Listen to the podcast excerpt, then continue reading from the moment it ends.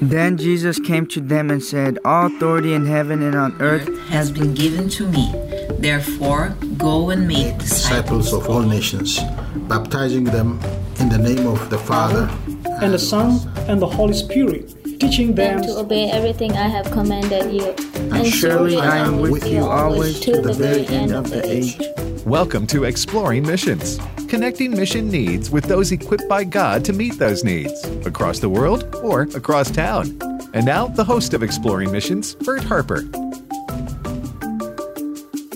The Bible, the Word of God, is just a great book. And I've given my life to teach it, preach it, study it, share it. And early on, when God called me and I followed Him into preparing for ministry, the Word of God just came alive for me.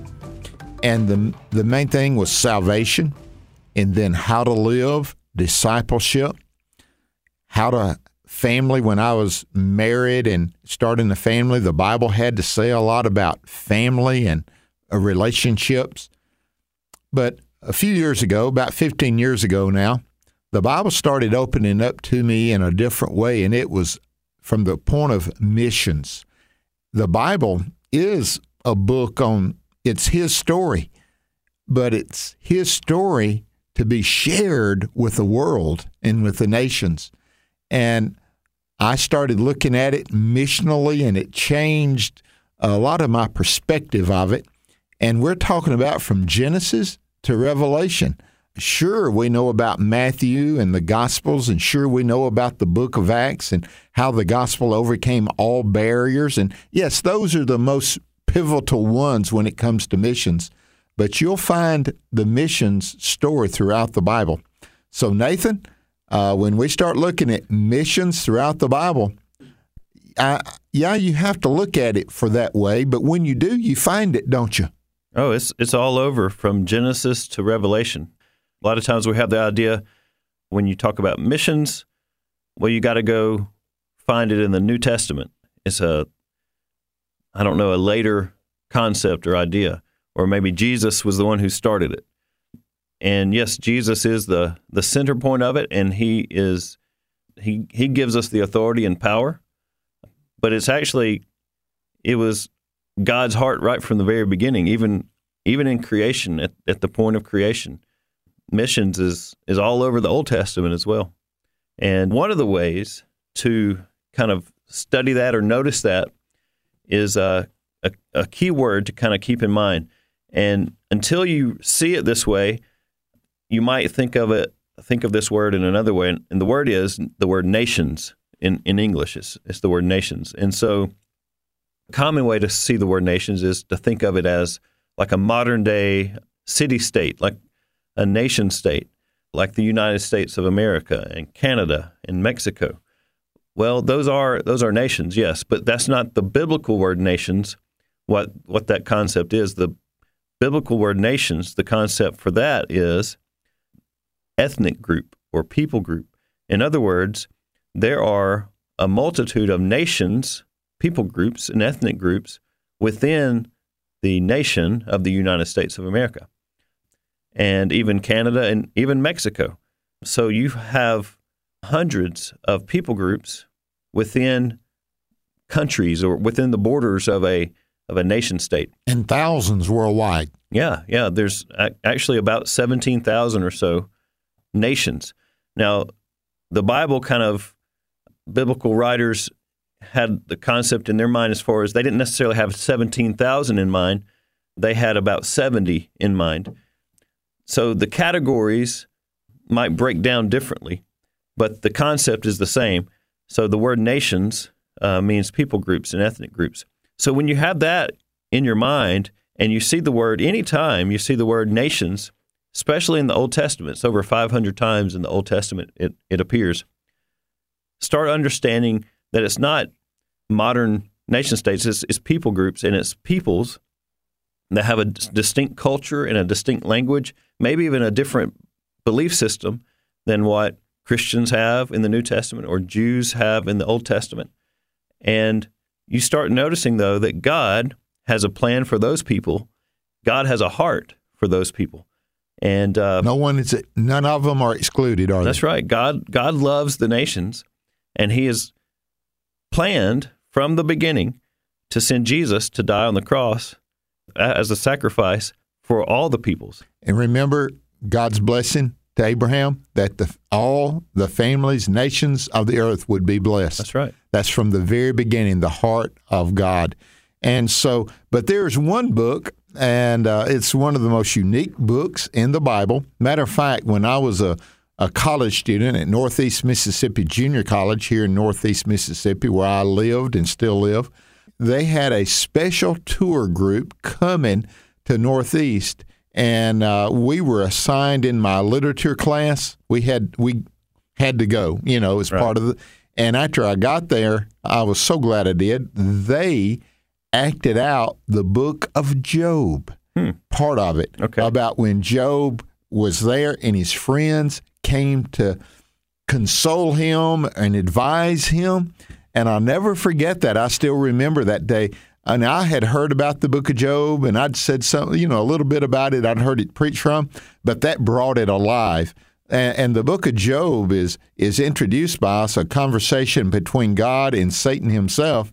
And uh, we don't know everything that means. And this is not exploring the word, which I do. This is exploring mission. So we're not going to go through the whole explanation. But we just know Satan had to appear before God. Yeah. And he appears before God. And, and, and God brings up Job, said, Have you considered my servant Job?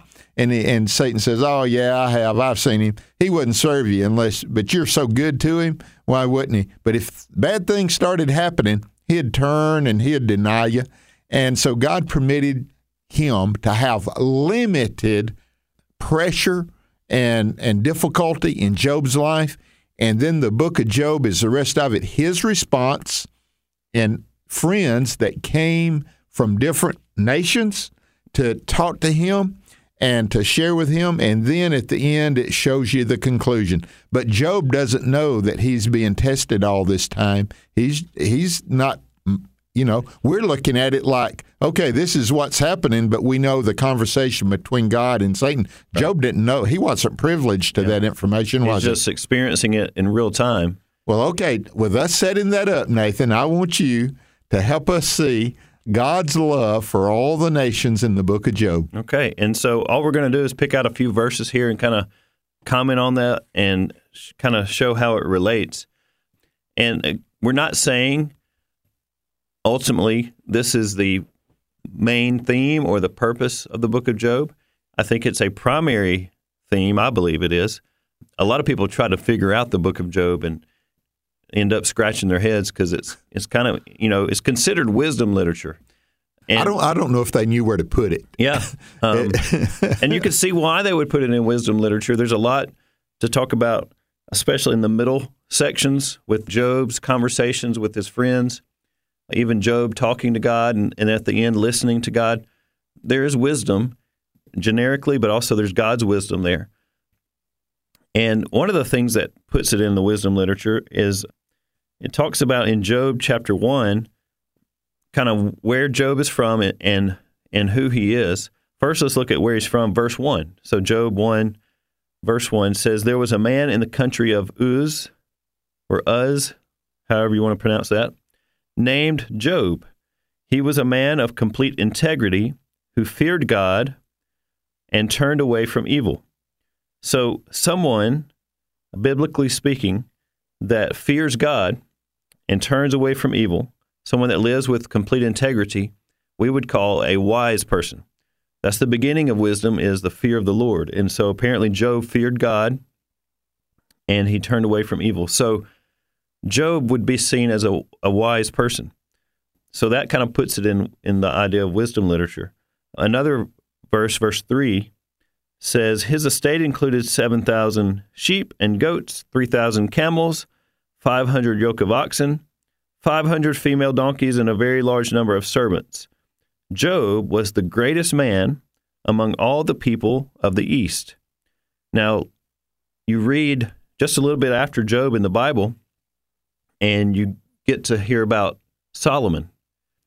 And it talks about how Solomon was the wisest of all the people of the East. He was wiser than anybody in the East. So somehow Job is seen as a, on a similar track as Solomon. He had greatness, he had lots of wealth, and uh, he had he had wisdom, more wisdom, more greatness than anybody of the East compared compared to him.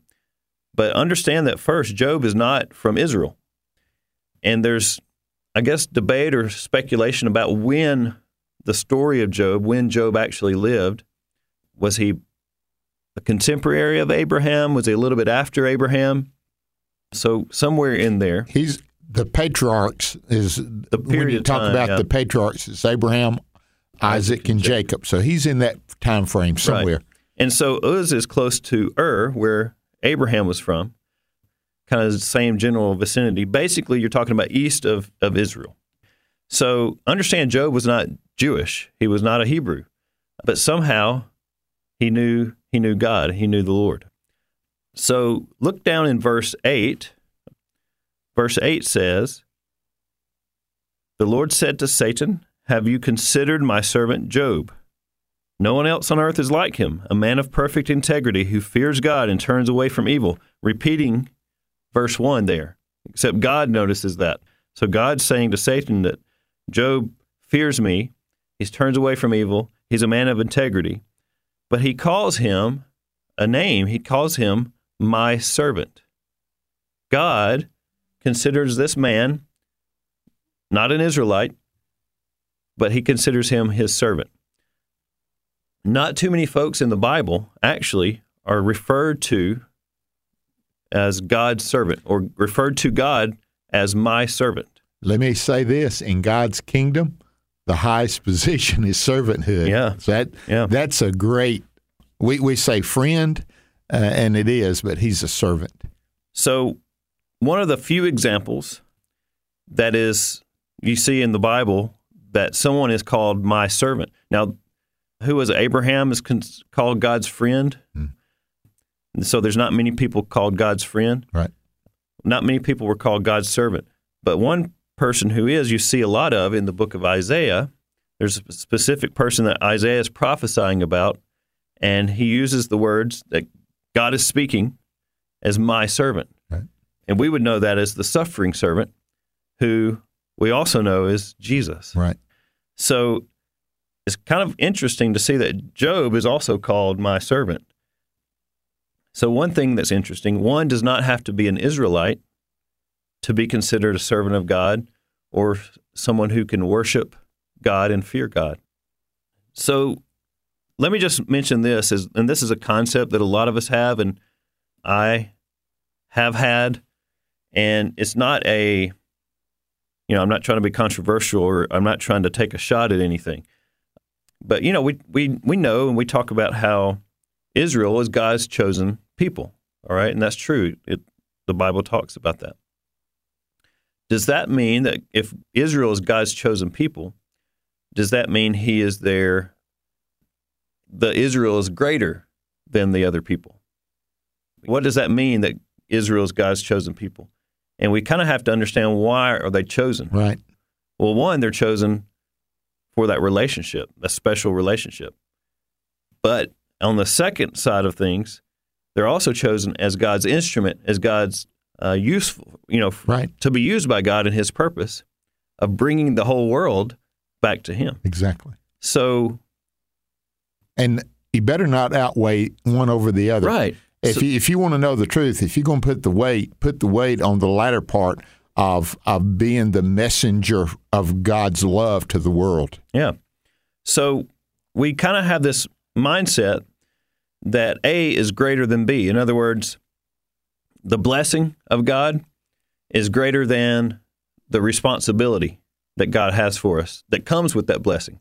So we want the blessings, we don't want to focus on the responsibility. I think it's humanity, isn't it? Yeah. I'm afraid so. And so we also tend to focus on Israel being God's chosen people. And they are. But we forget that they're also, God had them for a reason, that He chose them for a reason. Now, we can talk about ourselves that way. If you know Jesus Christ, you've been chosen by God to know Him, to be saved. But it doesn't stop there. A is not greater than B. go on to the be that you're chosen also to serve God Yeah. and be a blessing to all those around you. You know, Nathan, I as reading the scriptures, his desires for all to be saved. If he did not want us to be servants, and as you said, and I'm going to use the word witness, you know, they were to be a witness of God's greatness to the world. If is he if he was only interested in us being saved, we would have died the moment we got saved and take us to heaven. But he left us here so that we could be that witness that is different. And Israel was that way as well. The nation was that was their responsibility. It really was. Yes. All right, let's move ahead in uh, Job chapter 1, verse 21. It reads, well, actually, this is kind of a uh, somewhat of a song or a, or a poem or a saying. And so Job is saying, Naked I came from my mother's womb, and naked I will leave this life. The Lord gives and the Lord takes away. Blessed be the name of the Lord. But I don't know how your Bible reads this. In my Bible, when it says the word Lord, L O R D, my uh, Lord letters are all capitalized Mine as well. capital L, capital O, capital R, and capital D. Now, I've been teaching my uh, students on Wednesday night Bible study at the church where I'm a student pastor, and to, to understand when they see that written in Scripture, all capitals Lord, that's the that's the name for God. That's the personal name of God, Yahweh. That's Yahweh. how we That's might it. try to say Yeah. that. And so here is Job, not an Israelite, perhaps a close or not far from being a contemporary of Abraham, who we don't have any evidence that Abraham even knew the name of the Lord, Yahweh.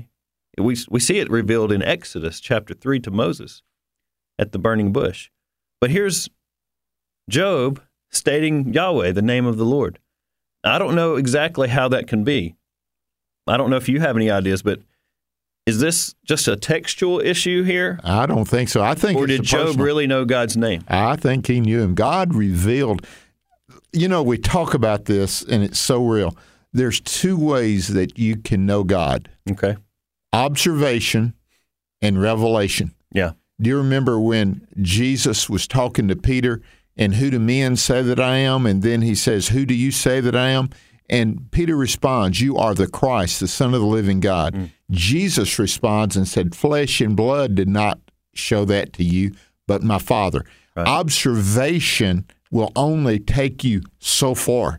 But if you respond to God in your observation of creation, of conscience, guess what? He's going to reveal the rest of himself in a personal way to you. I believe this is God's revelation to to Job. That's that's Yeah. my interpretation, Nathan. Yeah, and and also, and we don't want to you know give an argument from silence or anything like that. But at the same time, just because in Scripture that we see the Lord Yahweh revealing His personal name to Moses, and that's the first time we see it specifically or explicitly revealed, doesn't mean He hasn't done that in other people's lives.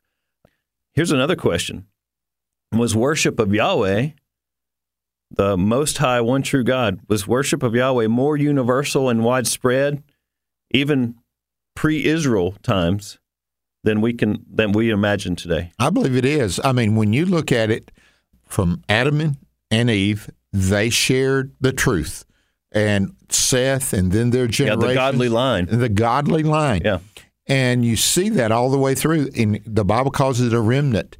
And even after the church came into existence and they go through the quote the dark ages of period of time when history you know people were going god still had his remnant of believers during that period of time of him revealing himself to them Yeah. I, I believe it with all my heart, Nathan. I think the biblical, I, th- I think it's a biblical uh, principle of God's power in His revelation. So that's I mean that's just an interesting point I noticed, and uh, we could get real deep and technical and get way above my head on this because I'm I'm not a biblical scholar, but this is a it's a scholarship issue, and it's but it's something to worth to pay attention to. Like how would someone who came before Moses and is not Jewish know the personal name of God? Really, it's the same way anybody knows God.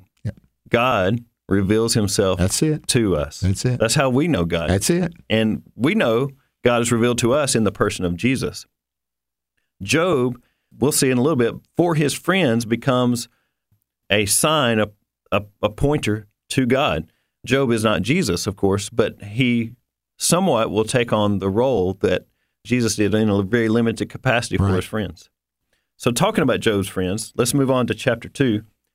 And we're not going to work all the way through Job. You know, the storyline of Job is really chapters one, two, and then the last chapter. All the in between chapters. And you could get bogged down if you try to read them all the way through.